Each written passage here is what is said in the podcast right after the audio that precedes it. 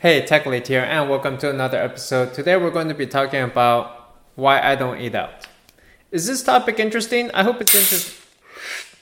I hope it's interesting for you because we're going to be talking about this for 10 minutes or so.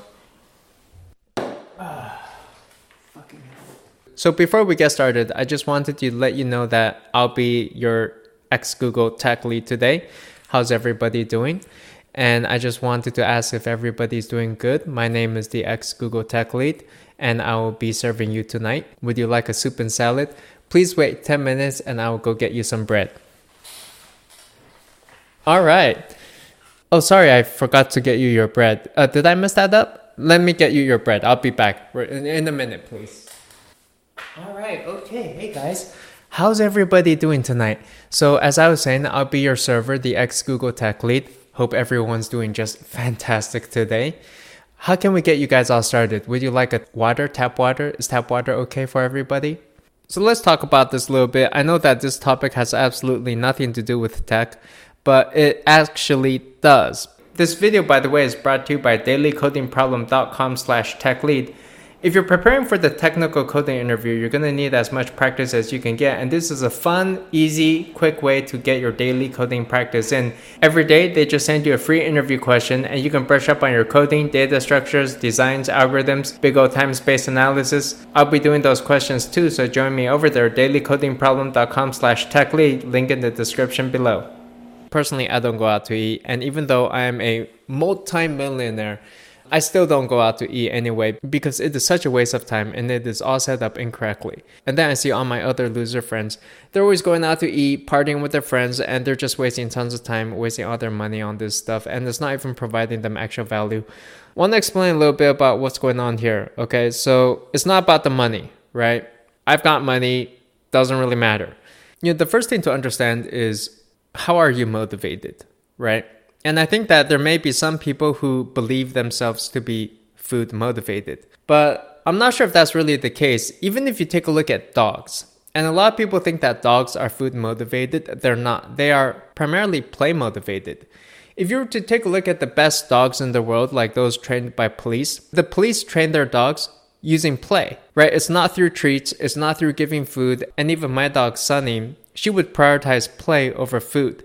And I have a feeling that may be true for humans as well. You think you are food motivated, you think you want to eat good food, but you may be more motivated actually, if you were to think about it, by adventure, by fun times, like dogs. You know, when I used to do photography, I would be out photographing at sunrise and sunset. And I remember specifically when I would be out photographing those sunsets. And those were beautiful, fantastic, the most magical times of the day. Everybody else would be inside eating their food, right? Inside eating in restaurants, and they would miss out on the entire sunset. And even after the sunset, there's a beautiful time of day called blue hour, in which the whole landscape is awash in blue.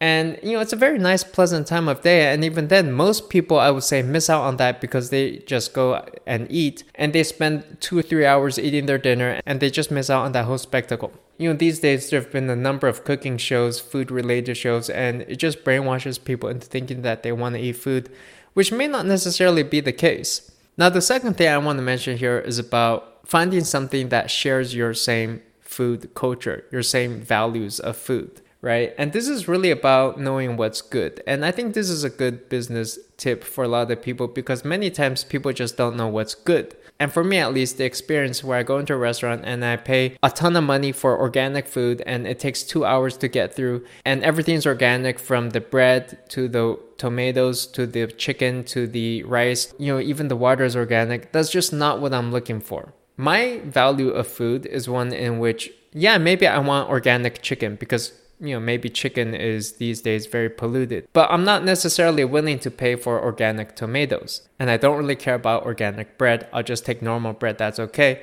And for the water, I want it to be purified water. I don't really want to pay $5 for Perrier bottled water, but I don't really want to be drinking toilet water either. So that whole set of values for food in which I can just get some basic home cooking style food in which the ingredients are pretty good, pretty healthy, not over flavored, not too much salt, not over fried. I would really like an experience where I could go to say a experience like say McDonald's, but pay like fifty dollars for a wild salmon with really good ingredients, really good stuff, and well balanced and tastes great and it can be prepared in a short amount of time. That would be great. But there's just not very many restaurants are offering an experience like that. You know, usually you end up going to this restaurant and it just takes time to plow through it all. And not only that, they ask you to have to wear a nice shirt. They sit you down at the table. You know, sometimes you gotta make reservations. You gotta wait in line. You know, it's just really hard to find that right balance where the things that I believe to be good and worthwhile matches their same philosophy of food for the restaurant as well. And so the third point here is that it's really not about the money, it is about that whole experience in which I'm burning a bunch of time. I have to deal with a waiter who's asking me every 10 minutes about how I'm doing, whether I need some help, and people are watching me the whole time. I have to be glued to my seat, and if I just want to get up, take a little walk, check out the kitchen, see what people are doing, take a look around, you know that doesn't really feel allowed in a restaurant. It just feels like i'm supposed to sit down the whole time. And the other thing is that a lot of these kitchens are not open kitchens right? They're closed kitchens. Some of the best restaurants i've been to actually they have open kitchens. They show you exactly what they're doing. They have cameras that project onto the big screen. I think that's kind of the future of restaurants. It would be great if you could just see exactly what people are doing right with the food that they're preparing. Usually though most restaurants they don't let you see any of that stuff. And if you try to go back into the kitchen and just say, I just want to see what people are doing, right? I want to see how you're preparing the food that I'm about to consume.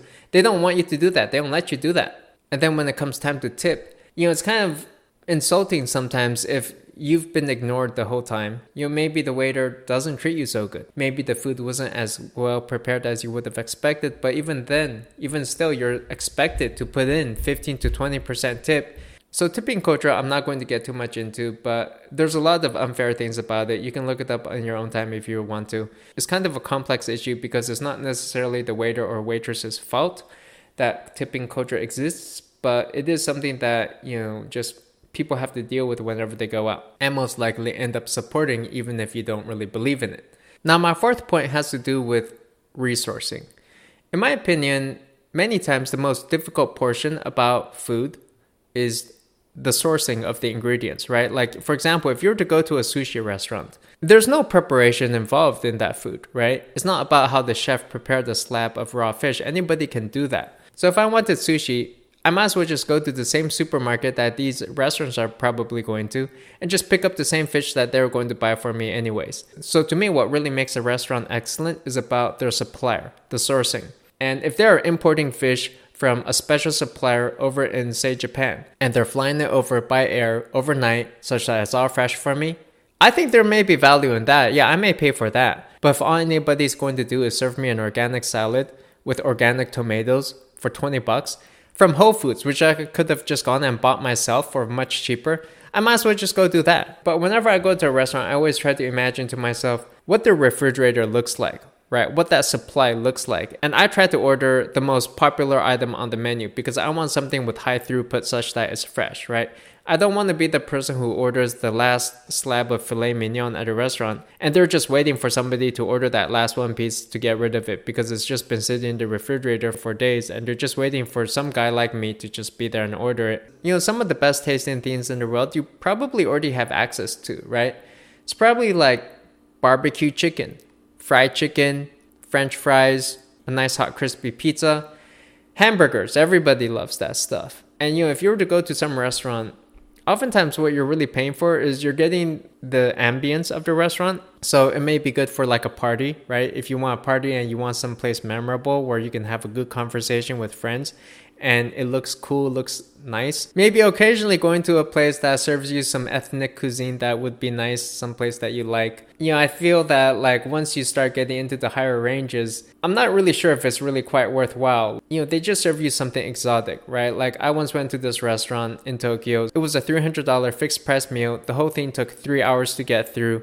I was completely full by the first hour or so, but it just kept going on and on. And you know, they would serve me like wild boar rice, quail eggs, or maybe some sort of vegetable that was locally sourced. You know, it's just exotic, interesting ingredients, stuff that maybe is more memorable, but I wouldn't say like wild boar rice is much tastier than just standard rice with chicken and pork or something like that. Yeah, I've been to restaurants where I ordered like a hundred dollar seafood platter. And even then, they give you a few crab claws, maybe some shrimp, some scallops, a few pieces of sashimi, some sea urchin, and that's about it. You know, I once went to this French restaurant. Lots of creamy, saucy, Frenchy, cheesy stuff, green colored things. Just not really anything that got me excited. Anyways, I'm sorry that I forgot your bread today. And I do hope that you enjoyed your tap water. Please remember to leave a tip. 20% is customary, and actually, I've already included that amount in your bill for you today. You can even leave 30% if you like, you know, that would be great. And if you don't want a tip, then you don't need to come back. If you like the video, give it a like and subscribe, and I'll see you next time. Bye.